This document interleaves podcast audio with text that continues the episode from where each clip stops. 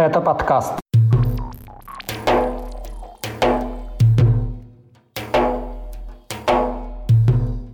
Возможные мотивы убийства в чеченском селе, эвакуация жертвы пыток из-за сексуальной ориентации в Чечне, призыв Amnesty International не выдавать беженцев Северного Кавказа и критика боксера за публичную поддержку Кадырова. Об этом и не только в 167-м выпуске подкаста «Кавказ. Реалия». О главных новостях недели вам расскажу я, Катя Филиппович. Привет! Поставьте лайк прямо сейчас, и мы начинаем.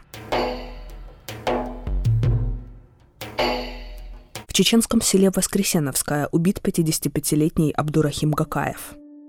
Нападавший совершил преступление на глазах у ребенка и записал произошедшее на видео.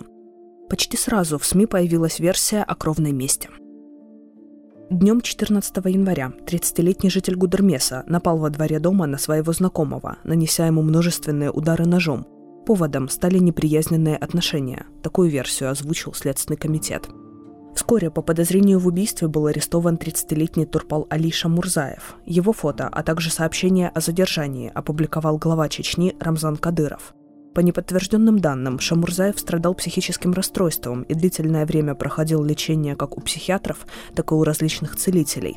Он, как пишут телеграм-каналы, считал, что на него наложили проклятие, и в 2012 году обратился к народному лекарю в Дагестане – Узнав, что тот колдун Шамурзаев пришел к имаму Абдурахиму Гакаеву, который якобы передал ему магические обереги. Так как ислам категорически осуждает любой оккультизм, Шамурзаев решил отомстить имаму.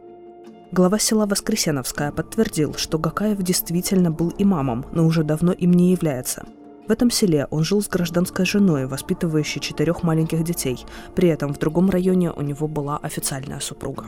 Вот что об этой истории говорит руководитель базирующегося в Европе чеченского движения «Единая сила» Джамбулат Сулейманов по видео я вижу, что человек однозначно болен. Он, он на чеченском, он говорит, у него такой характер, что он даже с мизинца его обидишь, он простить не может. Моя вина в том, что лишь я как бы наказал обидчика и просит Кадырова, чтобы он ему дал отсрочку, не сажал его, чтобы он их мог наказать, а дальше он готов ему служить э, верой и правдой, ну, значит, он должен, он готов стать его киллером или выполнять какие-то особые задания. Вскоре после новостей о задержании подозреваемого его родственники записали покаянное видео, в котором отвергли версию о кровном месте и попросили прощения у семьи убитого. Ранее власти Чечни призывали жителей республики отказаться от практики кровной мести. С 2010 года под руководством Духовного управления мусульман региона работает специальная комиссия по примирению кровников. В 2022 году в Муфтияте отчитались о примирении 58 семей. Однако, по словам самих участников, эта процедура носит принудительный характер. Вместе с этим Кадыров и его окружение регулярно объявляют кровную месть своим оппонентам – Одно из таких обращений в августе 2022 года было адресовано воюющим на стороне Украины сторонникам независимости Чечни. Житель Грозного Резван Дадаев, который был задержан и подвергался пыткам из-за сексуальной ориентации, смог покинуть Россию.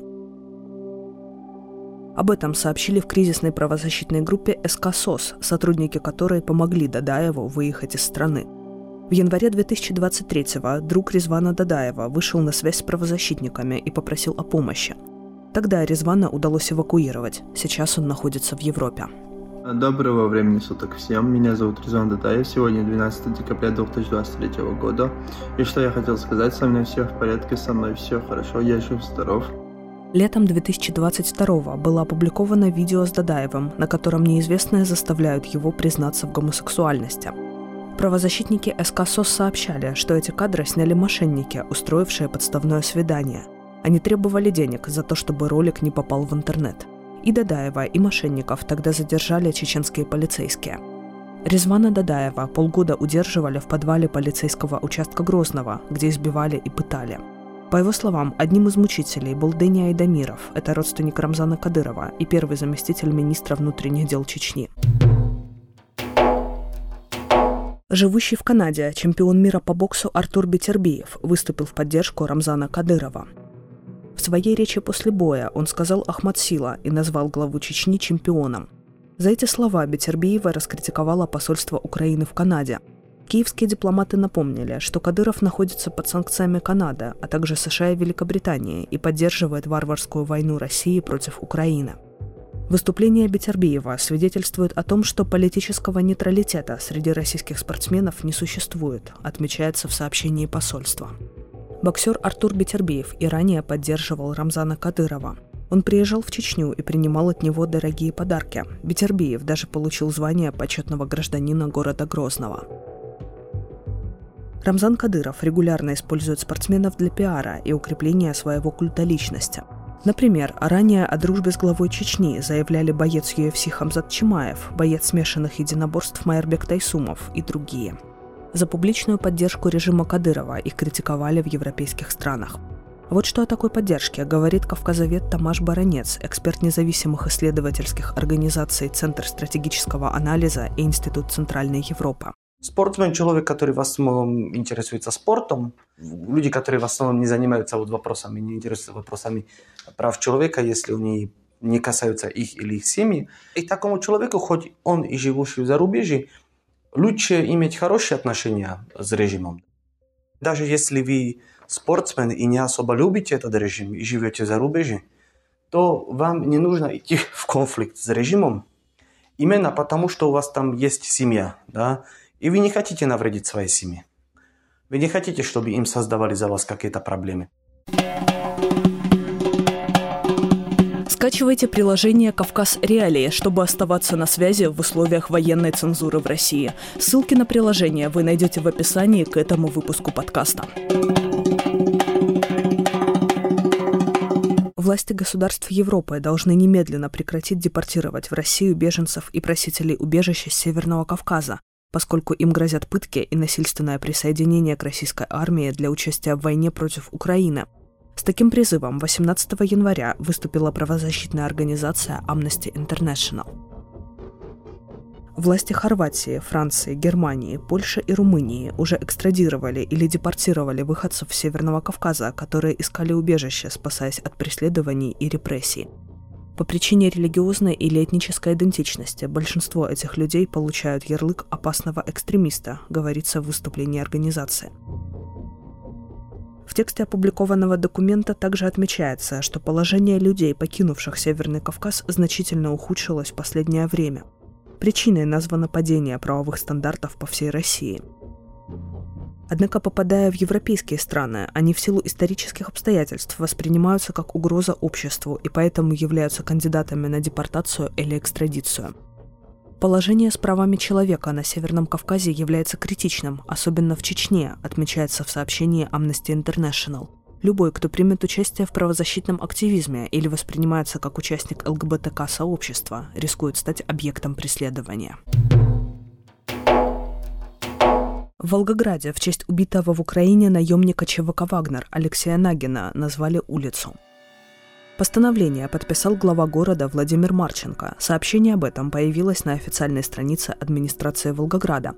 Отмечается, что именем Нагина назвали участок дорожной сети, который проходит параллельно строящемуся участку улицы имени писателя Константина Симонова – Сообщается также, что наемник Нагин участвовал в боях в Чечне, Сирии и Ливии, а также в аннексии Крыма и полномасштабной войне в Украине. В сообщении администрации не стали уточнять, что часть военной биографии Нагина приходится на службу в составе ЧВК. В январе число известных редакций «Кавказ Реалии», убитых в Украине военных из числа уроженцев или жителей Юга России и Северного Кавказа превысило 6 тысяч человек – это без учета 850 захороненных на кладбище ЧВК «Вагнер» на Кубани. Эти данные неполные, реальные потери могут быть значительно больше. Это были главные новости недели на юге России и Северном Кавказе. Поставьте лайк, если дослушали этот выпуск до конца, и напишите нам комментарии. Это поможет узнать о подкасте большему числу людей. Для вас этот выпуск провела я, Катя Филиппович. Пока.